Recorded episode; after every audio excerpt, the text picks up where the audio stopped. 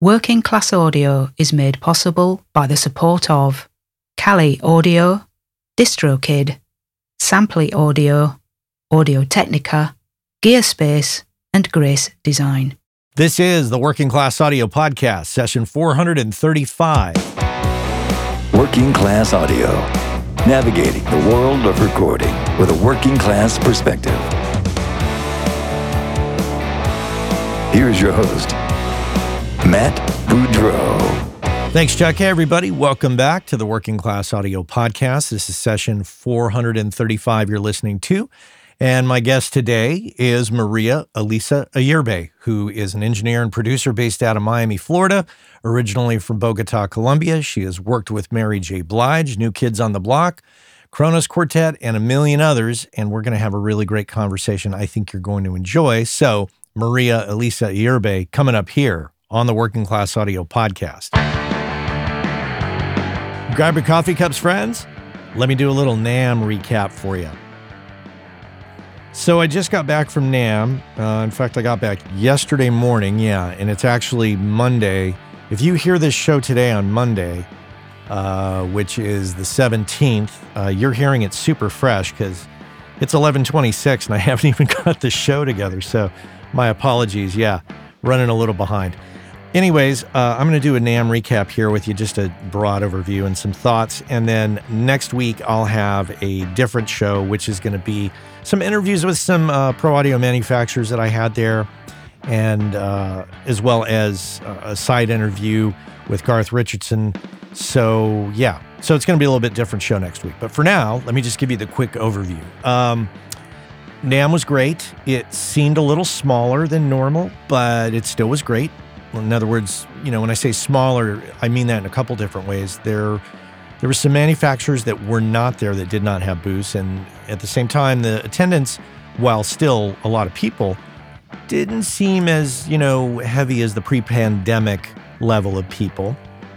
Uh, but that's fine with me. Honestly, I walk so fast during NAMM trying to get to where I'm going that I almost feel like they need a fast lane and a slow lane because you have what I call a lot of the you know, the looky loos, the, the folks that are coming in and they're just kind of taking their time doing a Sunday stroll kind of concept through, you know, the entire place. And I'm just like, oh my God, get, get me over these people. Like if I could have like a little NAMM helicopter to fly over them to get to where I'm going, it would, it would be awesome.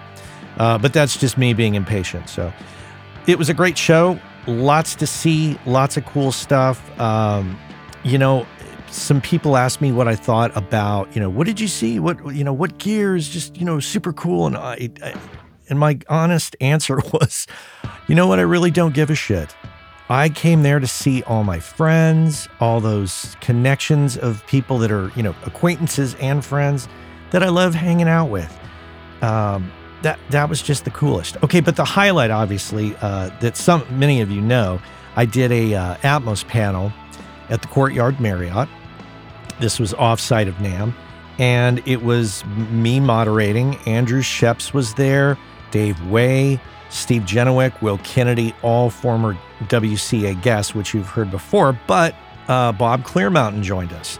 Bob hasn't been on the show yet. I'm working on that. That's uh, that's something to to hope for for the future. But uh, yeah, it was me and all those guys, and it was really fun. It was a great discussion. I thought it was. Uh, we had uh, a total, you know, snafu with the live stream. So I apologize for those of you that tuned in and were like, "I'm going to listen to this," and then it wasn't there. We did record it. It's there. We have the audio, we have video, and Nate from Kali Audio is working on getting that out. So fingers crossed it'll get out sooner than later and you'll see it. I'll, I'll make a stink about it on social media so you'll you'll know. But yeah, that was great. And I think what it all comes back to for me is community. I've kind of ranted at you all in the past about community and I'll just I'll rant again. A lot of the doors that get opened for me are the result of relationships that have long been built up where they start they're just relationships they're just you know people i dig hanging out with people i love listening to getting advice from uh, they ask my advice you know it, it's it's a it's a give and take relationship it's they're they are friendships some of them are more acquaintance like than than true friends, but they're all good relationships. And it was once again great to see all these people and uh, drink with them and hang out with them, you know, have coffees with them. And I got to really give a shout out to my brother from another podcast, Lij Shaw. Really great to see Lij. We roomed together, we Ubered in every day. We racked up quite an Uber bill, I'll say, uh, that we're splitting. So that was super fun to hang out with Lij. And, you know, we had some crossover events between Recording Studio rock stars and Working Class Audio. You know, a lot of great people showed up. I got to give a shout out to Chaz Root and his wife because uh, not only is Chaz a former guest on the show, but, you know, they showed out for like everything we did.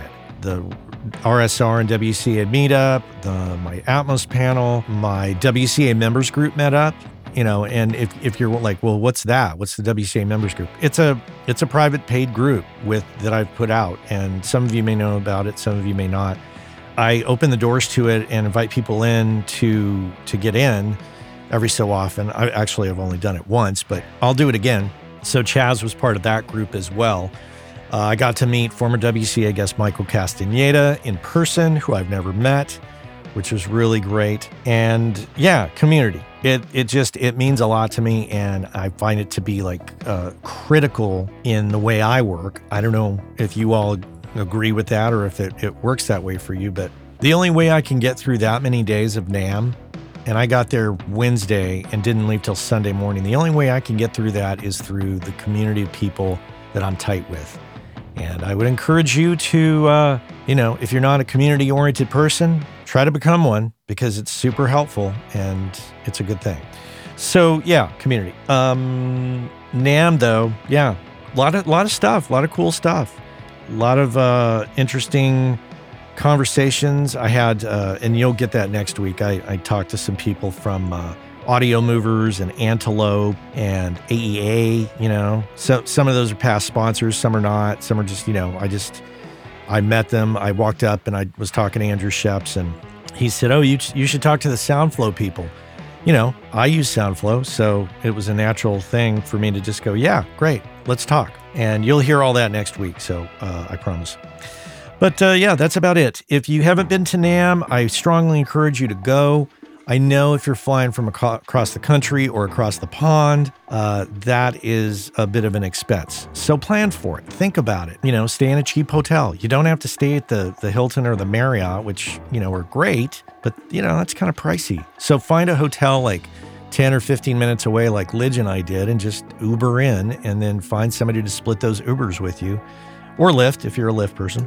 And I think you can make it more affordable. You can also eat uh, your breakfast each morning at you know maybe like a local neighborhood place outside of the area so you're not getting such inflated prices there's ways to do it and it can be um, it can be really really cool and you, like i say you form a lot of relationships you meet manufacturers you meet other engineers and it's just fantastic so that's in a nutshell what happened at NAMM and um, if I if you were there and I missed you, uh, I'm sorry. I w- would love to see everybody, but um, yeah, I do my best. Uh, that's it. So we should get on with the show, shouldn't we? Yeah. All right. Well, I'll give you, like I say, next week. Tune into that show. Uh, you can get some some finer details from some of the manufacturers, and uh, that'll be that. So that's my rant. Thanks for listening.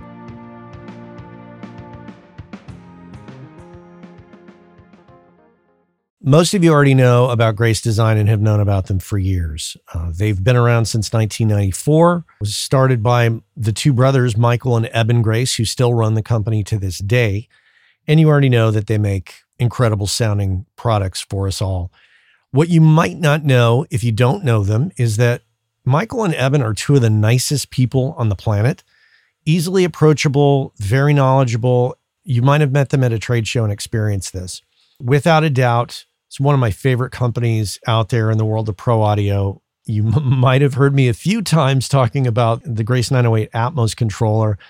I think the most elegant solution, if you're going to be doing Atmos, that is the best solution out there, as far as I'm concerned, hands down. And prior to that, I was using the Stereo 905 controller for many years. Not only that, but most recently, I've used their 108 mic pre's to do the Room 219 combo jazz record that you might have heard me talk about. The point is, is that they check all the boxes for me. They're incredibly nice people. They make incredibly great products. They're located here in the United States in Lyons, Colorado, and employ a number of people they're the epitome of a small business here in the US, and I just love that whole thing. So, if you are in the market for mic preamps or instrument preamps or monitor controllers, this is the company to check out hands down. If you don't know about them, go to gracedesign.com, check them out, and if you're in the market for any of those products, you absolutely have to consider what they offer because what they offer is superior build quality and sound quality and those of you who bought their products in the 90s that are still using them, you know exactly what I'm talking about.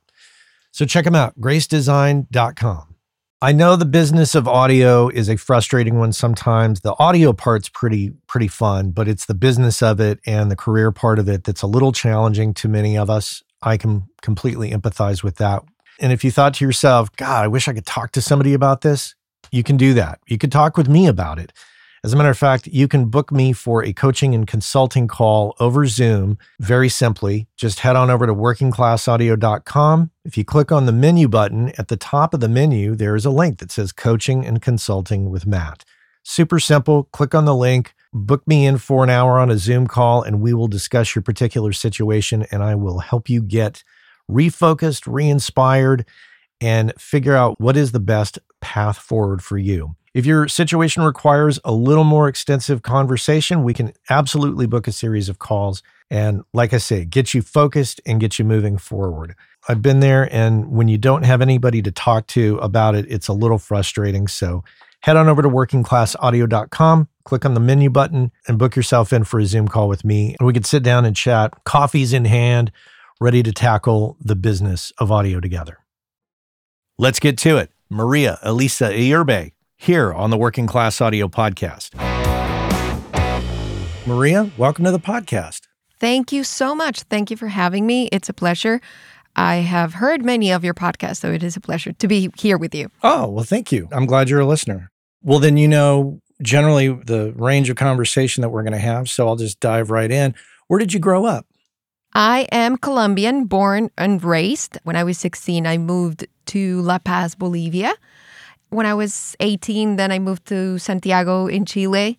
Then I came back to Colombia when I was 21 or 22. I can't remember now. Mm-hmm. I lived in there for a few years. And then in 2012, I moved to the US and I've been here ever since. And where in Colombia did you grow up? I was born in Bogota, oh, the capital. Okay. Mm-hmm. Mm-hmm. Growing up, brothers, sisters? I have one brother, one little brother. I'm four and a half, and a half years older than him. So we're kind of like in two different generations. Mm-hmm. Sometimes it feels like. He is a film producer, video producer right now. He lives in Canada in Vancouver. And I have devoted myself to music. So we're kind of pretty balanced right there. Well, tell me about your upbringing in regards to music and your first exposure to the idea of recording. Well, it happened fairly young in two separate areas. First of all, when I was born, my mom was a television producer in Colombia. Hmm. She worked as an executive for a network back then. So once she had me after her maternity leave, she got back to work and well she had a newborn baby so sometimes she had to bring me to work. So work for my mom meant going to studios where they were shooting telenovelas and tv series and all mm. of that. So i grew up in in television studios up until my mom basically quit to have my brother when i was 4 so i had a lot of exposure to that world. And then a few years after my mom began working in UNICEF, and she actually stayed there for a very long time. And while she was there, she was communications officer. So her job was uh, producing all sorts of audiovisual material for UNICEF, and that included sometimes recording songs or recording audio for documentaries or any audiovisual material that she was producing. So I was exposed to going to studios early like during the 90s not only as accompanying my mother, but also sometimes as I would remember, then she'd be like, do you fancy one of those pizzas that come with like ham? And I'm like, yeah, sure. Why? And she's like, oh, if you come with me, oh, you'll get one. And I'm like, whoa.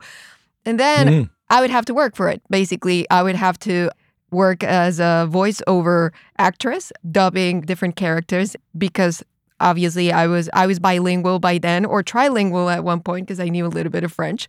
So it was a very cheap labor that my mom was cultivating at her house, in her house. and also sometimes I remember Christmas uh, television specials being shot at my house or wherever we were having our Christmas Eve. And then what happened was parallel to all of that, ever since I was a little young, I discovered I had a, an ear for music. So I began studying music. I began with the recorder, as many of us did back in the day, but I took it to another level. I was actually like doing after class recorder studies at school and and we had a recorder choir where we would participate in in, in like competitions with our recorder music. And then eventually when I was 11, I discovered Nirvana and that that just tells you my age obviously and that i discovered that i i loved nirvana and i wanted to learn every single guitar riff. So i grabbed my dad's guitar which he never played. My mom gave it to him but he never played. I got it right now. And i grabbed his guitar and out of just ear i started like strumming and figuring out how to play like kurt cobain's riffs until I got it to a point where like I don't know how I tuned my guitar, but I was probably like fifths or something. I was able to play a lot of the Nirvana songs, which are pretty easy to play anyway, with like one or two fingers. And at that point my parents were like, we should probably hire her some sort of music teacher, guitar teacher that can yeah. provide her a little bit more understanding of what's going on. So yeah, I was I was studying guitar at 11 when I moved to La Paz, I began doing band. So I actually started playing clarinet. I figured I could sing in tune. So I was pretty active when I was young in terms of like having bands and doing talent shows and all of that. Was your father involved in anything musical or television production wise?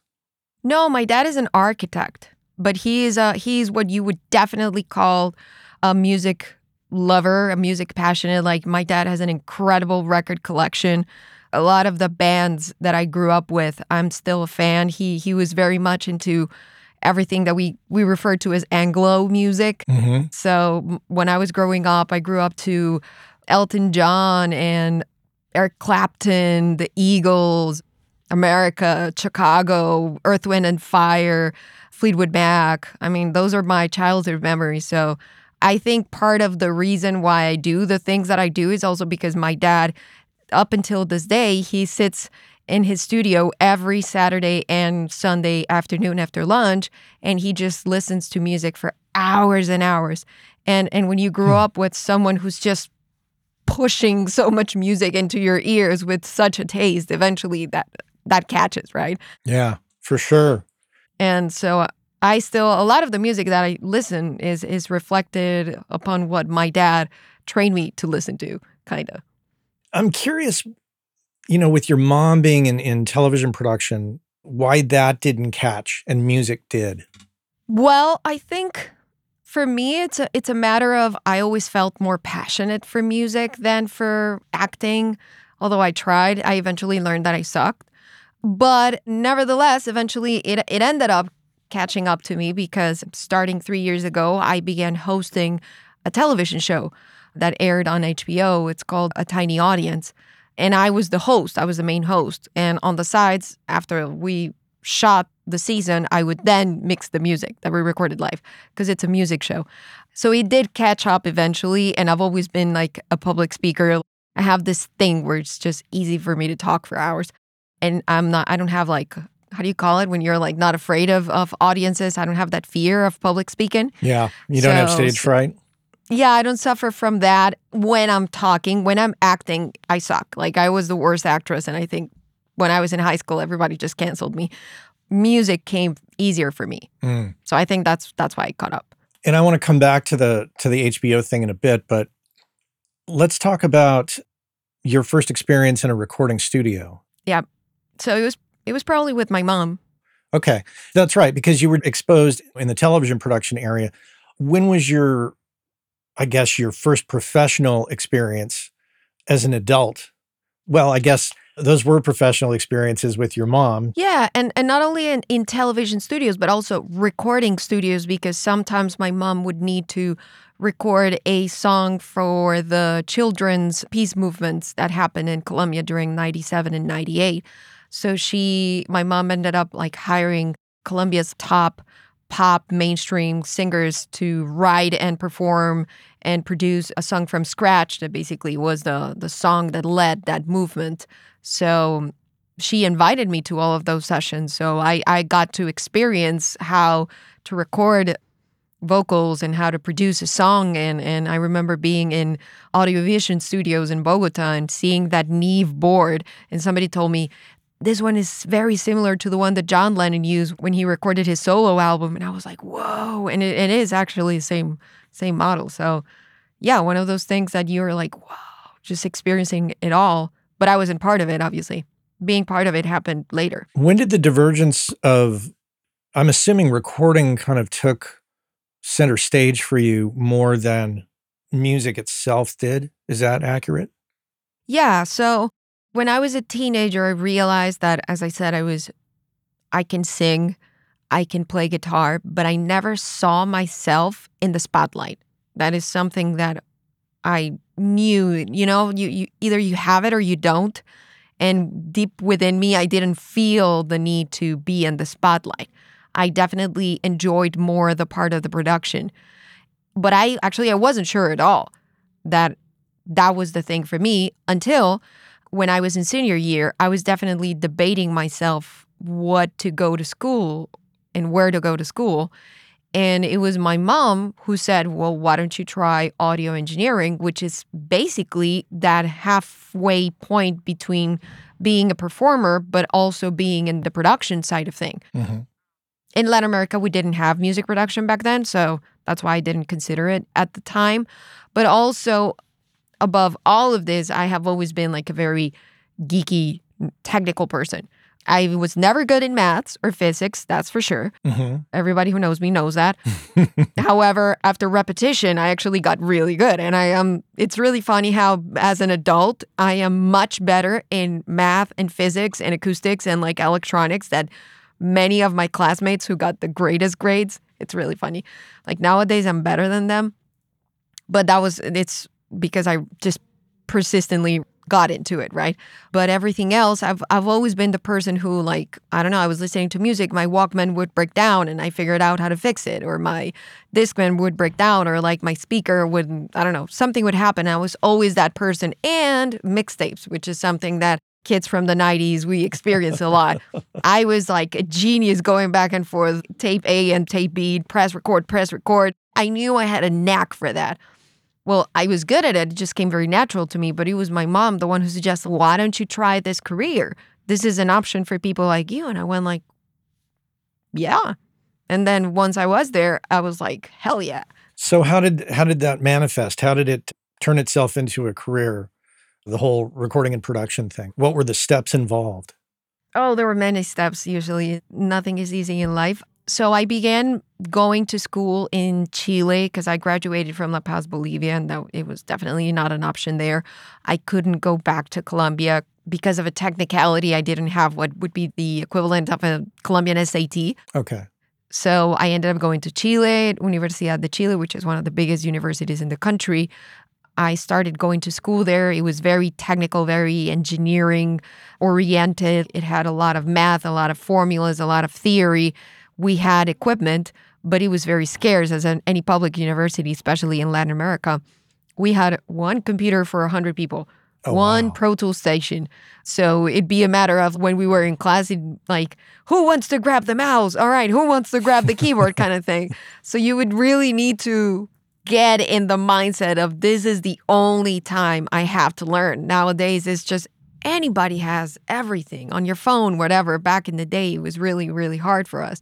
There was a 48 channel Trident board, I'm going to say, really old board that they had over there. And they also had, I think it was a 24 track Tascam digital recorder. Yeah. So everything that we did, the little amount of studio time that we had was precious. And I think that is something that stuck with me as opposed to many of the people who are sort of like my age. I didn't grow with, didn't learn from the pleasure of having multiple avenues. I come from the avenue of you only have one shot to get it right because otherwise somebody's going to come and take your spot, right? Right. And that's something that stuck with me ever since I began studying.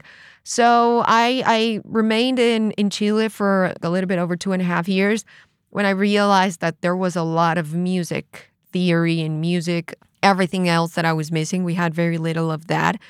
And I started asking around in Colombia what was happening and and I found a, school that was better suited for me. That's when I decided to move back to Bogota. I joined another university, which is called Universidad Javeriana, which has a great they had just made a switch for their audio program. So I ended up doing a bachelor in music with a major in audio engineering, mm-hmm. which combined with the more than two and a half years of studies that I had previously in just audio engineering, I came up to be one of the most well balanced, proficient audio engineers slash musicians from the program. So that that ended up being for me because I was far advanced in engineering than music.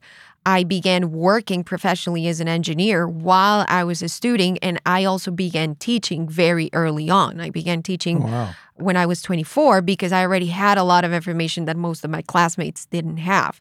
So I began teaching, and, and probably teaching has been like my oldest job teaching audio, all sorts of audio levels. I have been a teacher in Colombia, here in the US. I actually was able to come here to the US because Middle Tennessee State University, which is where I did my master's degree, they gave me a full scholarship because I was able to teach while I was a student. But going back to Colombia, I was working, I was recording bands. I was I started recording uh, classical music with assisting other engineers in Colombia, recording the Bogota's Philharmonic. For my graduation project, I started also working as a post production engineer for a big post production house in Colombia. So while I was a student, I was also mixing and sound designing and doing audio editing for television shows that were being aired then in television networks all around the country and doing films that eventually got presented for Oscar considerations and all of that. So I, I had a lot of experience even before graduation. Mind you, I ended up doing a seven and a half year degree between what I did in Chile and what I did in Colombia. So I am like hyper specialized in a lot of things, a lot of unnecessary things too, like all sorts of Bach composition and a lot of analysis that nobody cares about, just me. And the after graduation, I kept teaching as my side gig. I kept producing, I kept recording and mixing, trying to do what the market in Bogota allowed me to do back then. We're talking mm-hmm. about 13 years ago. It was limited, it was small, and it was also not so friendly for women. I was going to ask that. Yeah yeah, I mean, that eventually has to catch up, right? So yeah, it was a, a, thing where I I'd be like, "Hey, do you want me to record and produce your band? I I do it for a very limited cost. I'm just looking for the experience, you know, kind of thing." And they'd be like, "But women don't know how to do rock music." And I'd be like, "What?" Uh, yeah, I mean, if you ask around, that is definitely one of the most friendly comments that a woman can receive in this industry. So I felt that there was a not a glass ceiling, but there was definitely a concrete ceiling that had been put on me for what I wanted to do. A lot of my classmates, women classmates, eventually found other jobs in post production. Although I had been working in post production, I continued working doing live television as well in the audio department. After I graduated, I was already working for reality shows and being post production supervisor and all of that, but I did not enjoy it. I really wanted to make music. And I wasn't given the opportunity, nor the window, nor the chance, or the space to do it. And that's when I figured out maybe I just have to move. And through the program at Middle Tennessee, I found, well, I still have a lot to learn. Why don't I just move somewhere where I know I'm going to get a lot of great experiences, meaning greater Nashville area, Tennessee, mm-hmm. and work as a teacher for the department, absorb everything that I can, network as best as I can, and eventually I'll figure out my way from there. And that's how it happened. Hey, our friends over at DistroKid have created the DistroKid app for Android, which allows you to do some key things such as check your stats from Apple and Spotify, edit release metadata, upload new releases, and a host of other features. And remember, WCA listeners get 30% off your first year at DistroKid. And if you just head on over to workingclassaudio.com slash WCA30, you can follow the link, get your 30% off, and be off to the races. So check our friends out at DistroKid and make sure and get your 30% off by going to workingclassaudio.com slash WCA30. About a year and a half ago, I signed up for Samply.app and I have to report back and say that I'm completely thrilled with it and it's working out quite well. It gives me the ability to upload mixes and masters to the website and provide a super pro looking interface for my clients. They can drop comments in the timeline. They can listen on any device. They can listen to it in high res. And if I want them to pay for the mix or master before they download it, because of the Stripe integration, I can set that up.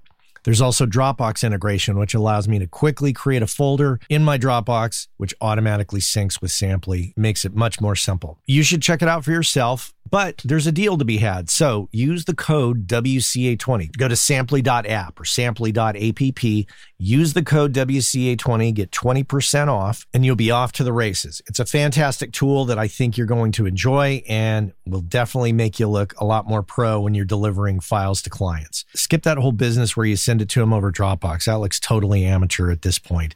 Use samply.app and use that code WCA20, and I think you're going to be really thrilled samply.app. Check it out. So you came you came first to Middle Tennessee State. Uh, that was your first stop. So you ended up leaving Bogota and coming to to Nashville, right? Correct. Okay. Wow, that must have been a quite a culture shift. It definitely was. I mean, Middle Tennessee is definitely not even close as a Latin American metropolis of 9 million people, but it was kind of fun. I actually enjoyed it. I've never lived in a in an extremely small town, and and going to uh, Murfreesboro, Tennessee, was quite the quite the the shock. But at the same time, I I enjoyed it very much. You know, I enjoyed it, and I miss it a lot. I miss a lot of things from Tennessee when I was living there, the food and all of that. It was great, and I think also being in an environment that was so welcoming for anybody to, who just loves and appreciates music and engineering that was the best shock for me knowing that there was there was suddenly a space for everyone to be part of and i love that. And your experience with the program was positive? It was incredible. And the thing that i loved is that because they knew that i came from experience it was great that they allowed me to move swiftly at my own pace which is something that other programs are a little bit resistant to do at the recording industry faculty in Middle Tennessee, they know that especially in our world of recording industry, people can come from so many worlds. You can be the most experienced audio engineer in the industry, as many of us know of, I don't know, hundreds of them that have never stepped foot in a classroom. And they probably know more about everything than anyone who's dedicated themselves to academy. So they understand and they allowed you it is a program based so that doesn't matter where you come from, you can level up. Mm. And that's great. And and they allowed me to move at my own pace. They they knew that I had been teaching audio basics for three years now professionally, not even when I was a, a, student, but like after graduation.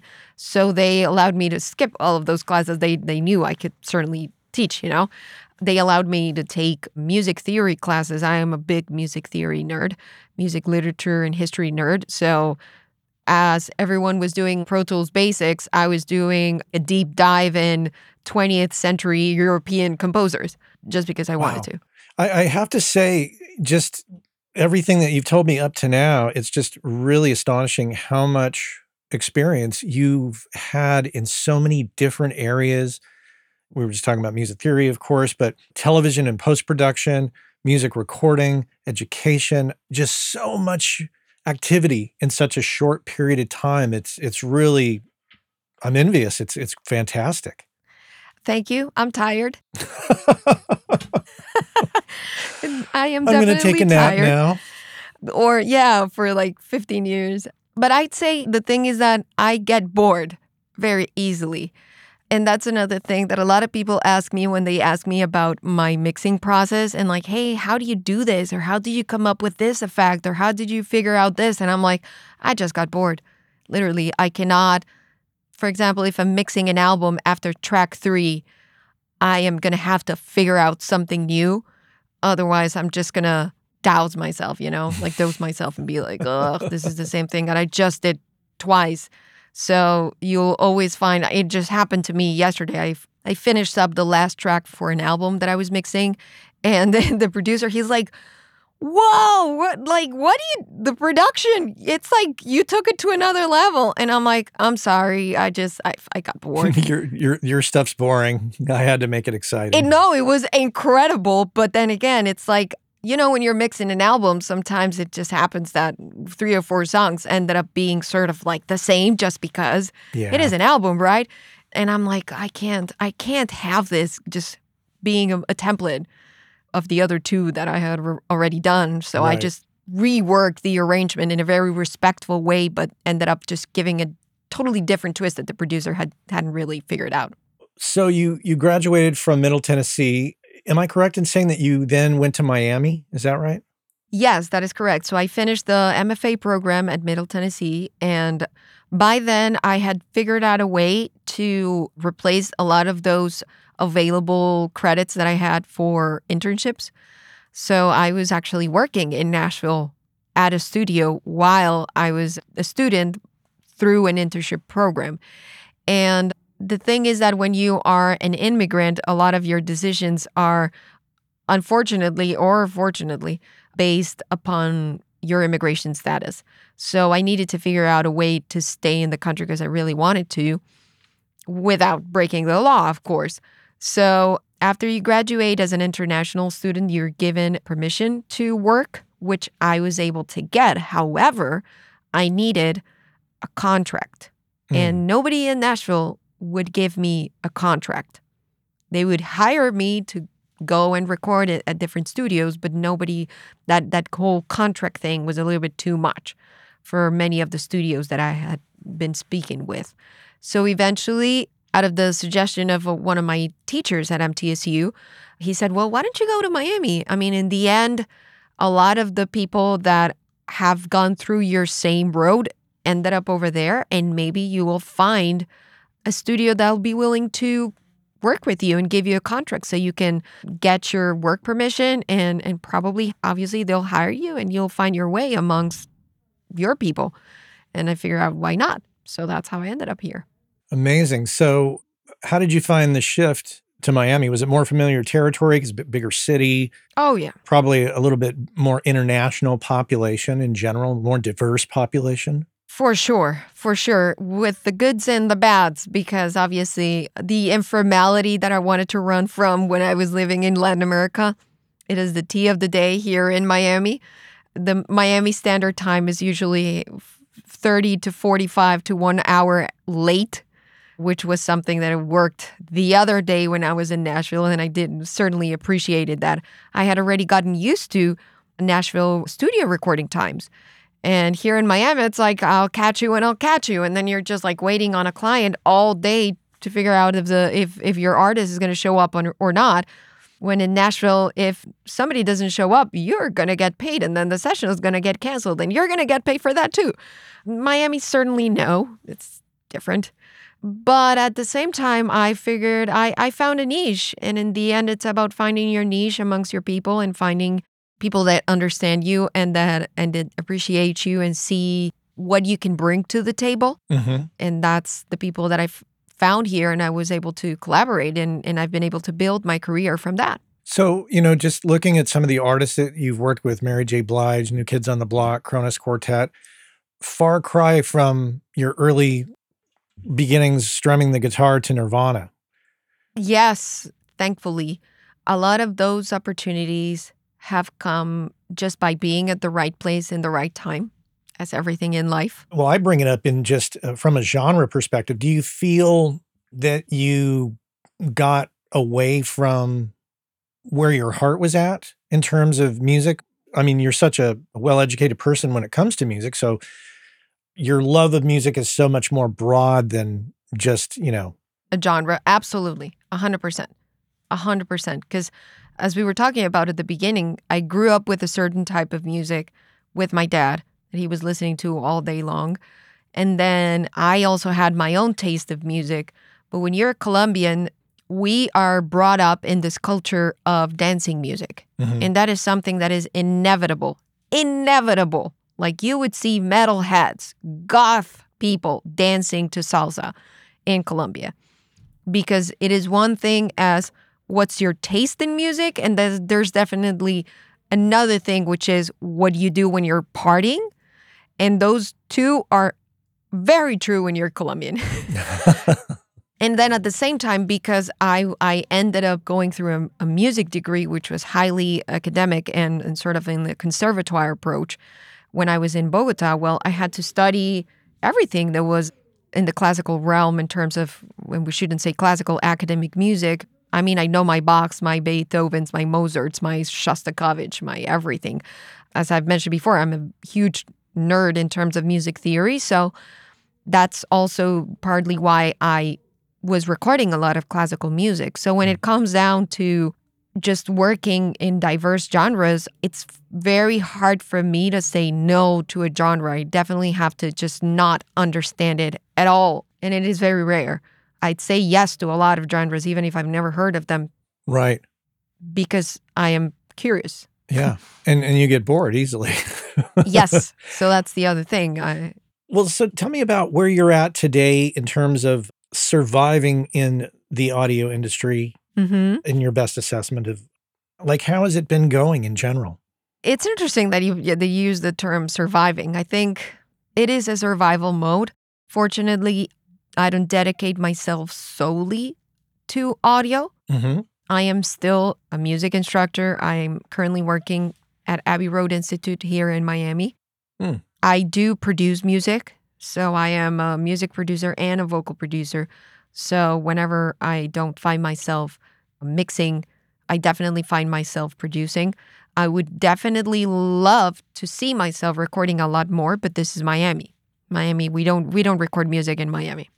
Everything is laptop produced or you would just call someone and they'll record it for you. Wow. There's an explanation for that. But yeah, I would definitely would love to see myself recording more and that is something that I don't get to do quite often. And I also as I mentioned hmm. eventually host television shows. I am a trustee of the Recording Academy, so that does take a lot of my time. Yes, it does. Yeah, I, I have to go to a lot of meetings, but I enjoy those. Definitely. I am part of different organizations of like female empowering in, in music and audio industry in the community. Like we are moving the needle, sound girls, she is in music and all of that. So that also takes a lot of my time. And what else? I don't know. I there's so many things that I do. I- Yeah. sometimes I forget. You're speaking my language because, as anybody who listens to my show knows, as you just rattled off all the things that you're doing, you are excelling at the game of diversification. You are hundred percent. Yeah. doing a lot, uh, multiple income streams, multiple activities, which I'm sure opens up many doors in terms of connections and people that you know, which leads to gigs. Absolutely, 100%. And I always tell my friends and people who ask me, and, and, and young students and people who are just coming into the business, it'd be a perfect world if this was 1997 and we would all just find a gig at a recording studio and stay there on payroll. But that's not the reality anymore. We have to adjust. We have to understand that artists don't have the budget to do that anymore. Record labels don't want to have the budget to do that anymore. We know that.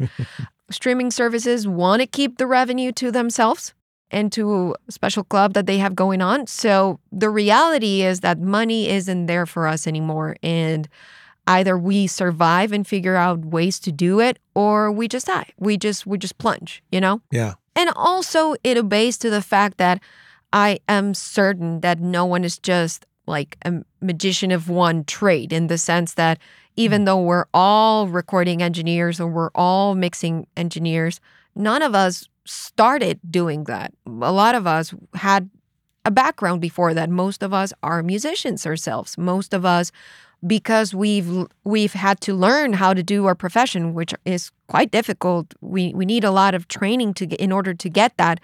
We could be passing on that information. We could be mentoring. We could be putting out our knowledge to the world. Mm-hmm. So that is another way of profiting from all of that. And also, another of the things that I do, I have my own record label. It's an independent la- record label. I have very few artists, but I dedicate myself to a lot of that. Why? Because I want to make sure that if I find an artist that has a lot going on and has a lot of potential, and maybe they haven't found their way to get seen by someone else, what if I can open those avenues for that artist myself? That's a brave endeavor. And a couple people who have been on this show have, have gone down that path. Hugh Padgham has a jazz label. Andrew Scheps has had Tonequake records for Mhm. some time. And I tried my hand at it, dipped my toes a bazillion years ago in the days of CDs, but that's a tough business, especially now. Obviously, your material costs are not as much because we're not so dependent on the physical Yeah. media Exactly. and it allows us to get in with the streaming services. But doesn't it take a fair amount of money in promotion, or are you Yeah, okay? that's where the money goes. That's basically, where all the money that's where the money goes. However, definitely you're allocating money for promotion, for marketing, for digital marketing, but at the same time, the costs of getting a good production have lowered.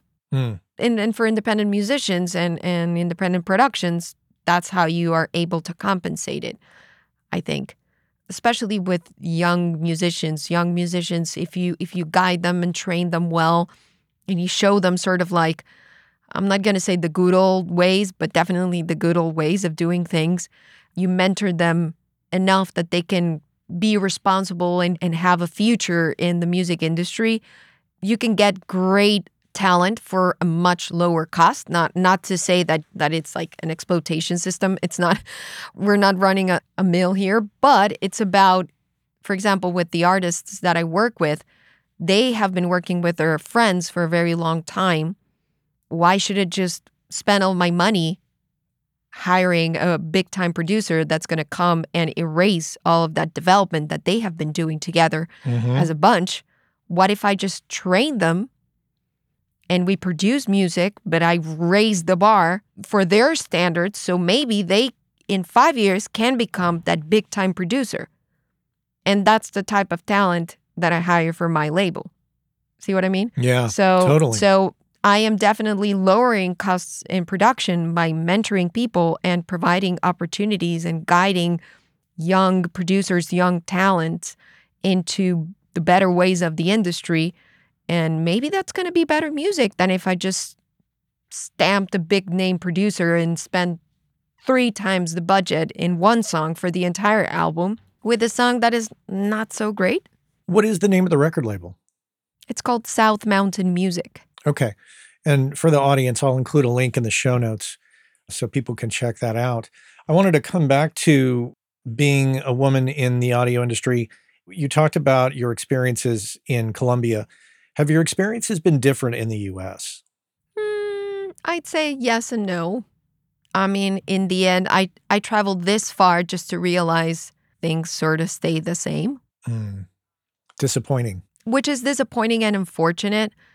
This is a much bigger market, so you will see more of us. But then when you compare it in terms of size, then you'll end up just at the same spot. Mm. And it's unfortunate to see that with such a big market, when it comes down to hiring women, especially to be in charge of big budgets and big productions, you don't find that very often.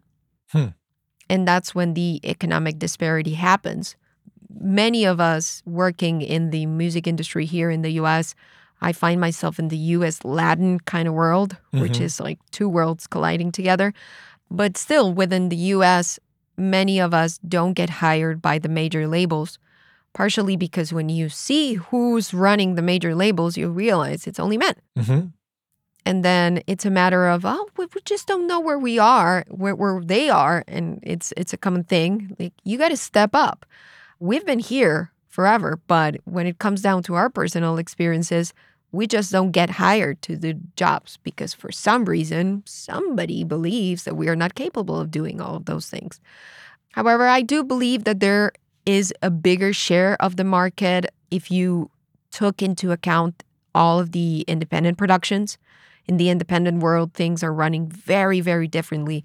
And many of us are working in the independent labels in the independent world. Even the names of, I don't know, big names, Trina Shoemaker, you know, all of those ladies work independently, which is great because we find ourselves very, very busy. And a lot of us get access to Grammy Awards and Latin Grammy Awards, which is great.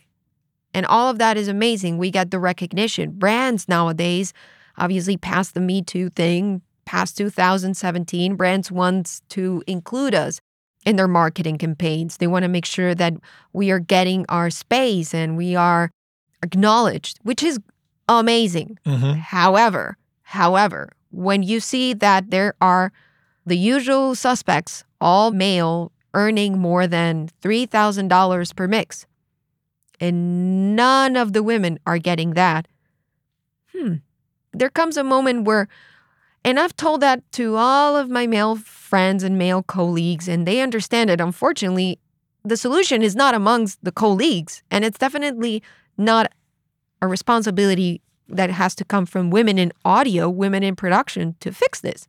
Somebody has to hire us. I can't ask my good friend Josh Gudwin to hire me. He's also a mixing engineer. For all that matters, we are competents. We're right, we're competitors. Right. But the fact that as women, even though we're very there's very few of us and we know that none of us because we don't get those jobs, we know that none of us are making 2k, 3k per song not even the 10K or the 12Ks that many of the big names are getting in this industry per song, right? We would be lucky if we get all of that budget per album. Lucky. Yeah. Most of us don't get those budgets per album. So we have to work 20 times more to get the same amount of money, technically, for having the same talent and the same capacity. This is a timely conversation we have this thing here in the San Francisco Bay Area called the Bay Area Audio Nerds. It's basically a group of audio engineers that show up once a month. We all get together and, you know, meet at a bar, meet at a studio. And not everybody can make it all the time. But last night I showed up to meet everybody and almost nobody was there. But for the first time, it was me and three female audio engineers, Leslie Ann Jones being one of them, Heidi Trefethen, who's Uh-huh. been a, a former guest on Working Class Audio, and an, another woman named uh, Carmen Caruso. And it was an interesting shift, a, welcome shift for me to walk in. And typically it's a sea of dudes. And here I walk in and there's these three ladies and me. And I'm just like, is it just the four of us? Where, where is everybody? And, and we didn't we didn't know what was going on. But the four of us sat there and talked shop for a while. It was great. It was a nice, it, it was a reminder that there's some super duper talented women in audio everywhere and Yep. it was and it was a pleasure to sit with these three ladies to talk shop too especially you know i mean somebody as legendary as leslie Mm-hmm. i wanted to ask you your grasp of languages have you found that that has been a, a super positive tool to have in your tool belt Oh, yeah. especially in miami especially in Miami. Yeah. Yeah. So I just started working for SiriusXM here in Miami, doing recording for the live shows, which has been amazing. Yeah. How, how do you welcome a Cuban salsa band to your studio if you don't know how to talk Spanish? And, and it's also, I think, being bilingual is also a matter of not only knowing the language, but definitely understanding the culture. And I think that is also very important when it comes down to music, because in the end, when we're mixing, when we're producing, we're producing to obviously we have our own style. We are also our culture. mm-hmm. So a lot of the decisions I make, even when I am mixing like a metal song or a rock song, I'm always looking for that for that spot where things are going to get very visceral and very and very corporal. And that obeys to my growing up where we dance to everything. In Colombia. So I, I need to feel the music. And a lot of people will tell me how my mixes are always very, very corporal. like the music that I make, it's it's very you can feel it, you can sense it. it. It triggers something in you because that's what I'm looking when I am working. So corporal means like you feel it. It's very bodily. Ah, It's okay. very physical, very kinetic, you know? Yeah. So being bilingual is or trilingual or whatever, it's it's all of that. Definitely when you're recording other languages, it comes handy to know that maybe, oh, maybe this I should respect that ing termination. I should respect that weird noise at the end of this word because maybe that noise is part of it's not just a, a click. It's definitely uh, part of the enunciation or the termination of that word. So Not something you would RX out. not for sure. And and and also I always tell my students and in a lot of the conferences and workshops that I do, depending on the language that you you speak, for example, your S's will have a different range.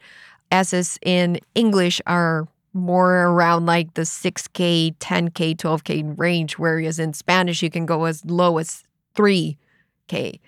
And that is like I would use two de-essers uh, for Spanish as opposed to one de-esser where I'm covering different ranges.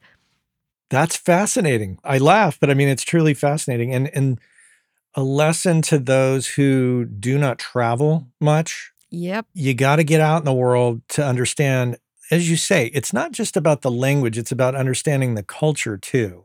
Absolutely. Absolutely. Understanding the culture, understanding that, uh, assuming that you don't really know. Like, for example, I remember working with Haitian music. You know, there's a huge Haitian community here in Miami. Hmm. And walking into the studio, not really knowing what I was being hired for, I was being hired to work with a musician who, unfortunately, he passed away. He was like considered the Michael Jackson of Haiti, big pop musician and pop for their pop, right? Some Afro beats mixed with traditional Haitian Afro Caribbean music.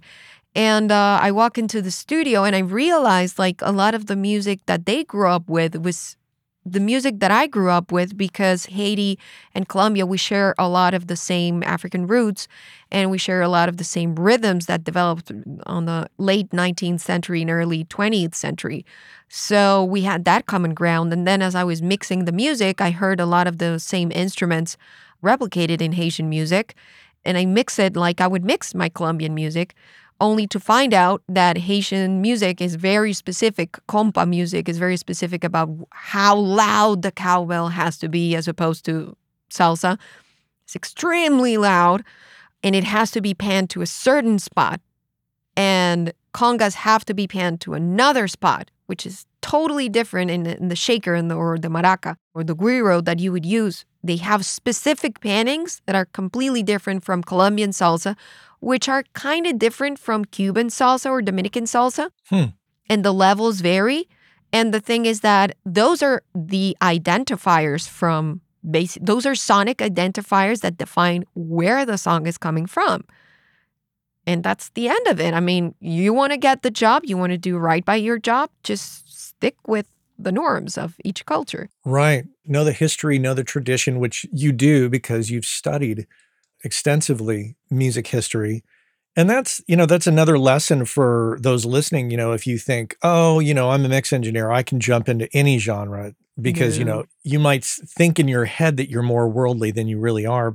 But if you don't understand those those sonic clues, as you indicated, where the cowbell, how how loud it's supposed to be, where where it's supposed to be panned, you're going to screw it up. Yeah, well, that's basically how I got my first studio gig in Nashville. Through a common friend, I met a Latin percussionist, drummer, a guy from Italy who has been living in Nashville for more than 25 years. Everybody knows him because he's probably the guy who has recorded Latin percussion for everyone in Nashville. He used to work with Tito Puente back in the 90s, and then he moved to Nashville. He's Italian and he stayed. And when someone that we had in common, when she found out that I knew I was Colombian and obviously I knew how to record tropical percussion, she was like, Oh, you gotta meet Pino because he's been desperately trying to find an engineer that knows how to record proper Latin percussion. And it's not that the Nashville local engineers were doing it wrong, but it lacked that feeling, that bodily kinetic sense of I'm slapping a drum and it's making me feel something, which is totally different from I am capturing a sound. I heard this interview with Denzel Washington, and the interviewer was talking to him about. I, I think the question really was kind of circling around the concept of does someone who's black need to direct a film about a black topic or or or historical event denzel's response was he said well steven spielberg could easily direct this film that i directed and i could very easily direct a movie like schindler's list technically we could do that but the difference is is that Denzel understands the culture of the movie that he was being interviewed about. Steven Spielberg understands the culture of a Schindler's List. So mm-hmm. it's not necessarily a stereotype per se. It's just that, as you're saying, any Nashville engineer could technically capture it, but it's understanding that that feeling, that that visceral kinetic feeling, as you've mentioned, right? Because you understand the culture. And it's also a thing that a lot of when I'd say in North America, music doesn't have a function, or it's not so much as, for example, how we deal about in the music in Latin America and the Caribbean. As I said, we are 100% for partying. So when you understand that reggaeton has a function in terms of the woman you're going to marry you'll meet her at this party. Seriously, like people go out to find prospective partners.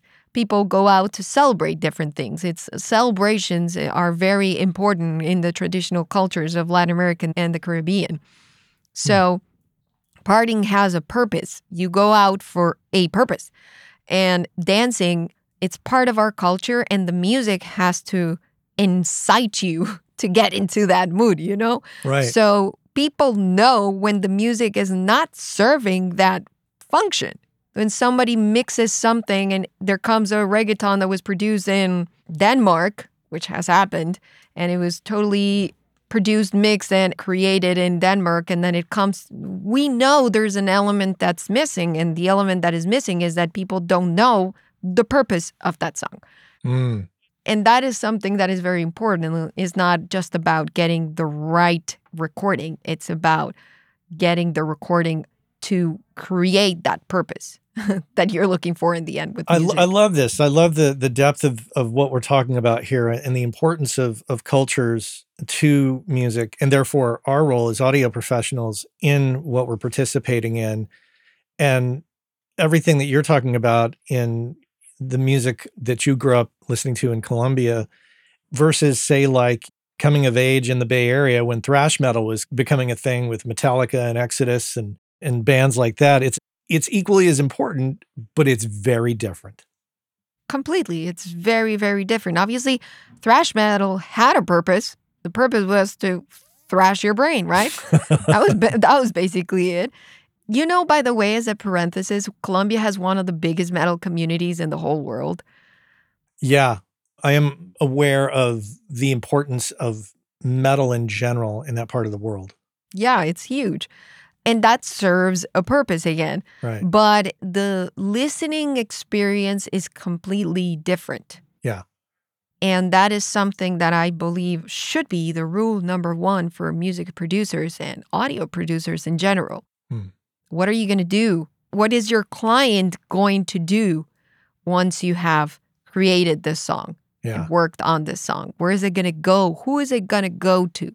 When you understand that, I think that's when you become an exceptional person. And for those that don't know how big metal music is in that part of the world, just watch any Iron Maiden concert that yes. takes place in that part of the world in any of those countries, and you yeah, will, there's it's, there's it's a like, big documentary that Iron Maiden did about like 10 years ago in the anniversary of one of their biggest albums and and they actually have a special part dedicated to when they traveled to Bogota how people were camping outside of the stadium for 4 days just to get in yeah it's it's like seeing a scene from like a mega church or something It's Yep. incredible. Incredible. Yeah.